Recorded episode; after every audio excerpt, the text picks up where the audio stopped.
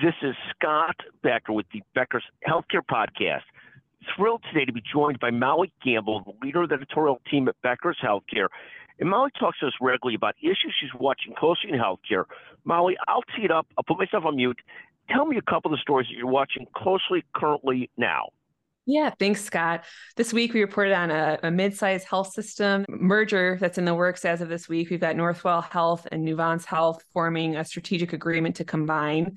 So Northwell would essentially fold in Nuvance in this deal. So for listeners, just for a sense of size here, Northwell has 21 hospitals, Nuvance has seven. Northwell has about 16 billion in annual revenue, Nuvance about 3 billion, and this deal would really extend Northwell's reach further north into Connecticut and expand its footprint in New York.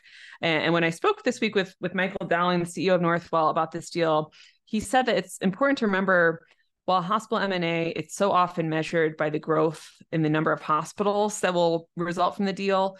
Northwell, he sees things a little differently here. Only 47% of Northwell's revenue comes from inpatient hospitals right now. It's in outpatient strategy and growth is really allowing it and has allowed it to diversify its revenue quite a bit.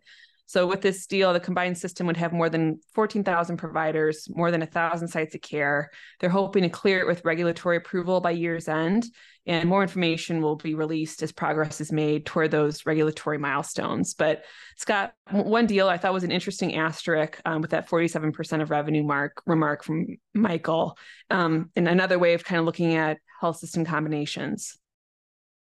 What, what's your sense of will this get regulatory approval? It seems like there's been so much antitrust scrutiny on deals recently. Is there any preliminary thoughts on this or concerns about it? I think that 47% stat is an interesting one. We'll see how it is treated with the regulatory agencies. It is a little different. I don't really see that always plugged in or made known as these deals are being announced, like in terms of the revenue composition of the systems. But that does seem, I mean, Michael's brought that to our attention before at Becker's, just saying that's been really intentional to move more and more revenue and make the system less reliant on the inpatient hospitals. Um, but that said, Scott, this also, I mean, it's not a, it's not one of those cross-regional combinations that we've seen that has seen some success the past few years. Um, so it's not, you know, those footprints where it's like a semicolon, you've got some hospitals here, then you skip a couple states, that's where the other system is that's combining.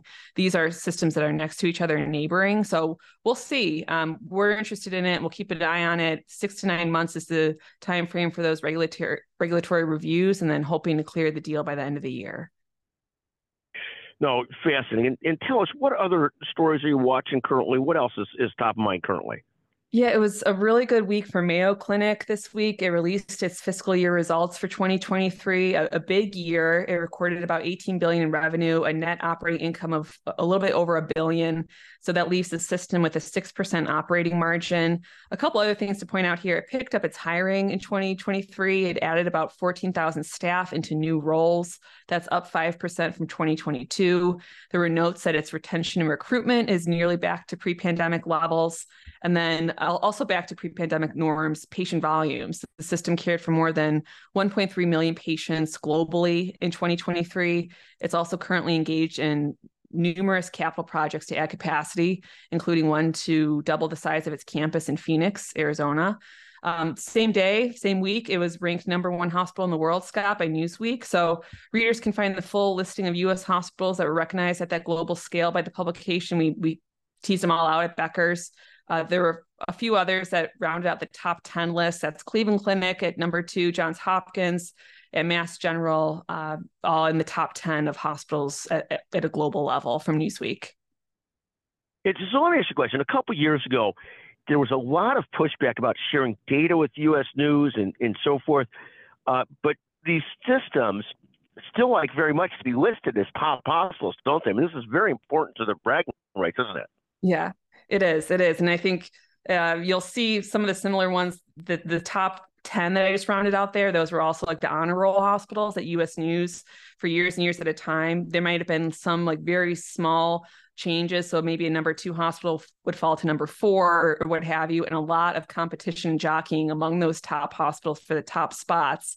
But Scott, interestingly, you know, U.S. News, not many headlines made by that outlet this this year. Um, and also, I should remind listeners too that they did away with that honor roll system. So they kind of changed how they treat and how they rank the hospitals. I think there's a top 20 and then after that, there aren't the numbers anymore. So I, I, don't know. Newsweek, we haven't seen as much controversy or pushback toward that publication. I think Newsweek's been rating hospitals globally for a few years now, not nearly as long as US News, though. Thank you very, very much. Uh, anything else that you're watching closely currently that you're that you're focused on? Uh, we've talked about the Northwell Nuvance merger. We've talked about this, the rankings and stuff like that. What else is, is top of mind? Anything else that's top of mind? One story just published today, Scott, if lis- listeners are interested in checking it out, it just touches on some of the psychological effects that people might be experiencing from these growing ransomware and cyber attacks in healthcare. I mean, we've been covering them since the first one in 2016 against a hospital. It was a small little hospital in Kentucky.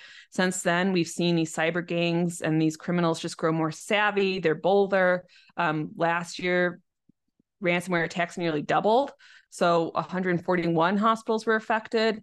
More recently, we've seen systems like Change be affected, which just ripples across the country.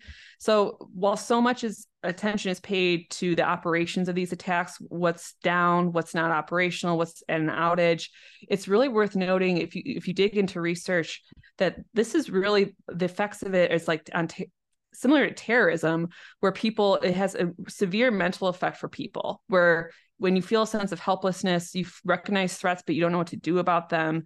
Um, it it's really damaging. So this story is called "When, when Ransomware Strikes: Who to Call." I hope list- listeners will check it out. I've been kind of perusing different forums and message boards because it's been difficult to report on something like this. A lot of information, due to legal reasons and security reasons, isn't disclosed. But a lot of people are struggling. They don't know who to call. Their bosses are coming down on them and saying, call this person, figure out a solution for XYZ that person is then saying, I'm not in control of this. We had the Association of Pharmacists got release a news alert. I've never seen anything like this saying, you know, in, in the middle of the cyber attack, please be kind to pharmacists. This is not their fault. So a lot of pressure coming down on people. And I think there's some finger pointing occurring, even though ultimately, like this change example, a ransomware gang did claim responsibility for that. Um, but I think in the meantime, people are just, it's been a week now. People are severely stressed. It's causing a lot of anxiety. And it's something that we should probably, the media at large, can do a better job of just reporting on and making known, uh, in addition to those operational disruptions. No, thank you very, very much. I, I, I can't even imagine, like, when you go through a huge outage like this, the impact on patients, staff, everybody. We're trying to go back to paper and figure out how to take care of patients in, in a world that has changed so much. I mean, you're you're absolutely right. And I think some of these things, I think more and more is nation state driven, which is just scary. Uh, but what a, what a complete mess. Um, Molly, thank you for reporting on that and I mentioned that as well. I've, I've watched a lot of that recently. Some of it's really bad, and uh, thank you for bringing us up to date. Thank you so much for joining us. Thanks, Scott.